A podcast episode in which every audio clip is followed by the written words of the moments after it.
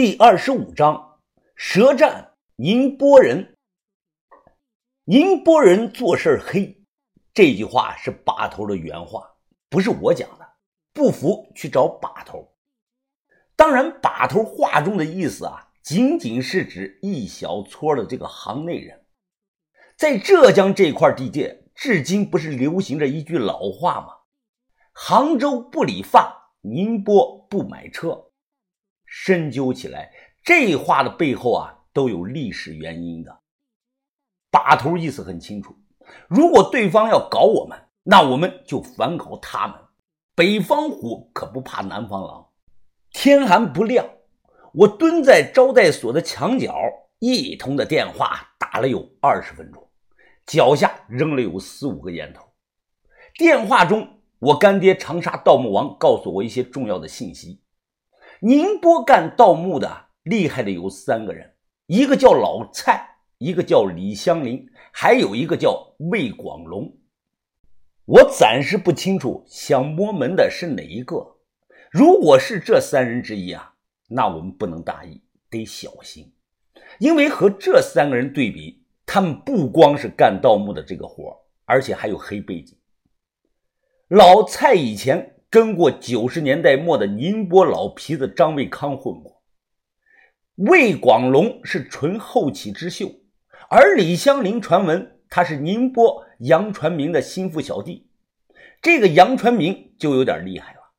那些年，宁波杨氏三兄弟在整个浙江那是大名鼎鼎啊。这三个人分别是杨传系、杨传斌和杨传明。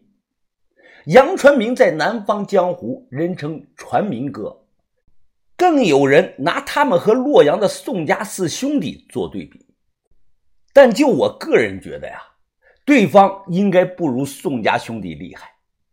就说一点我亲眼见到的：宋老大他敢手里提着这个大狙击枪，大摇大摆的在路上走，这些人敢吗？挂了电话，知道对方是来者不善。我有些担忧，宇哥，我觉得咱们应该在附近找个地方住下，好好观察一下对方来了几个人，然后再做下一步的计划。你觉得怎么样呢？于哥一听啊，他挑了挑眉毛，不用那么麻烦，你躲在我背后就行。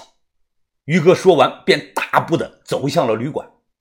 从前台得知那伙人的房间号，我放轻脚步，踩着楼梯啊上了楼。趴在这个门口听屋里的动静，屋里貌似人不少，好像一群人在吃饭。他们说的是宁波话，我听不懂，只听到他们有说一些什么阿莫西萨、麻猪、人没做了、枪毙鬼、老桑仔之类的宁波方言。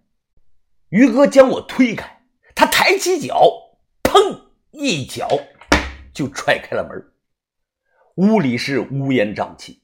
桌子上摆着十几个空酒瓶子，三名光着膀子的纹身男在抽着烟。之前谎称自己是发电站员工的那两个中年人呢，也在其中。我目光还注意到一名三十多岁的长发男的，脸色阴沉的靠坐在沙发上。他们第一时间起身大骂，于哥直接把脚踩在这个桌子上，看着这七八个人咧嘴一笑，然后。对着他们勾了勾小拇指，娘西逼的，一个人抓起空酒瓶子就跳了起来。住手！靠在沙发上这个长发男抬眼，他看了看我，哼，可以啊，不愧是北方大名鼎鼎的银狐团队。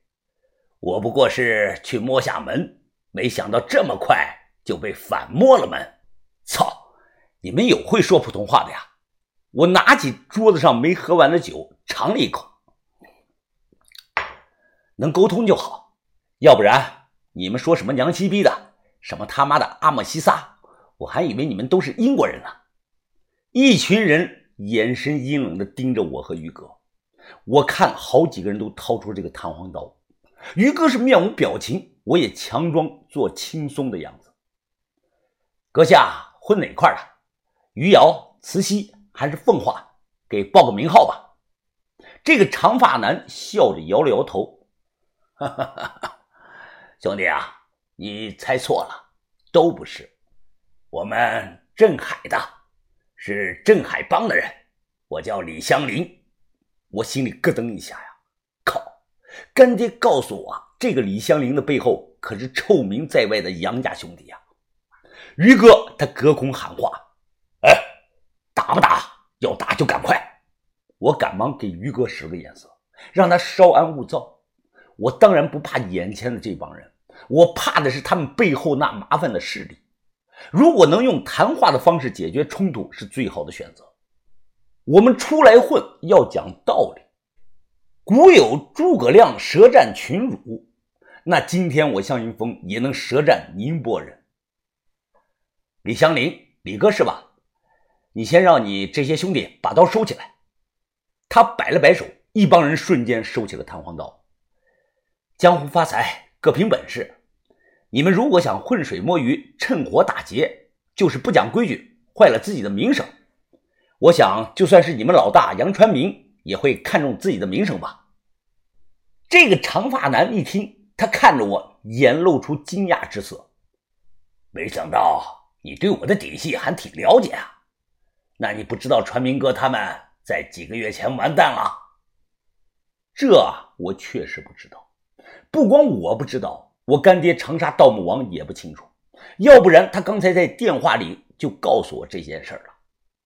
两千零六年的五月末，杨家三兄弟被秘密的抓了，后来两个人无期，一个人有期二十年，而镇海的镇海帮就是在五月到十月这个空档期间成立的，组织者貌似就是我眼前这个叫李香林的。他点了一根烟，冷眼看着我：“你讲道理是吧？千岛湖是我们浙江人的，你们来我们这里发财就属于越界，懂不？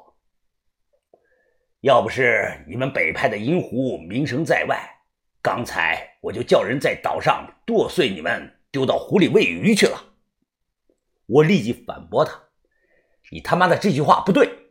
那你们南派也有很多人去我们北方盗墓，你怎么说？你也可以去北方干啊！河南洛阳山上遍地都是古墓，你去呀！对方的脸色逐渐的阴沉了下来，我丝毫不惧，反而冷声的问道：“李哥，机会给你，你不中用，我看你是不敢去洛阳对吧？不敢去那里呀，就别跟我哇哇叫。反过来，我们既然敢来浙江。”那就代表不怕你们，你们他妈的要是想杀人抢货，就试试看，看看咱们最后谁先死。此时屋里所有人的眼神都想剁碎我，空气中的火药味弥漫开来。于哥来回的扭了扭脖子，骨头咔咔的作响。我眼角余光观察到啊，角落有个男的手呢，慢慢的伸向了自己的衣服内兜，估计是想掏什么东西出来。我立即大声的说道：“当然了，各位都是浙江各路的英雄豪杰，咱们不管是南派还是北派，目的呢都是为了发财。既然这样，那问题就好解决，犯不着拼的鱼死网破。所以，我提出个主意，你们给我留下卡号，然后退出千岛湖。之后呢，我转一百万到那张卡上。我这叫打一棒，再给个甜枣吃。刚才我态度强硬。”找上门啊，就是为了表示我们不好惹。现在主动提出给钱，又是主动给对方一个台阶下。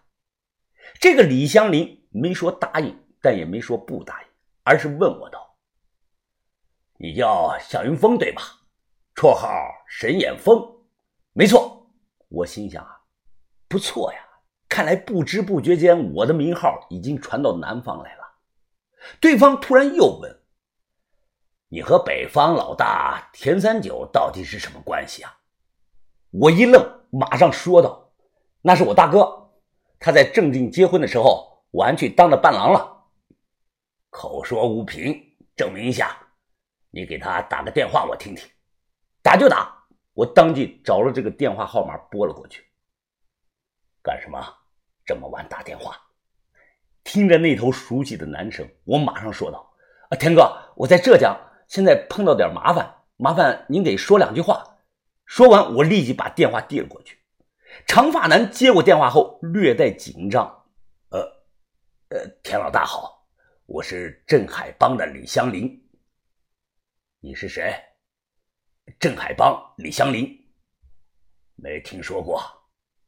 田老大，镇海帮是我新成立的，我以前的老大是杨老三杨传明。”电话那头，田三九沉默了有两秒钟，这才淡淡的说道：“哦，你说的是传明仔吧？知道你想干什么呀？”田三九语气很平淡，但我观察到对方举着手机，脑门上已经出了一层的细汗。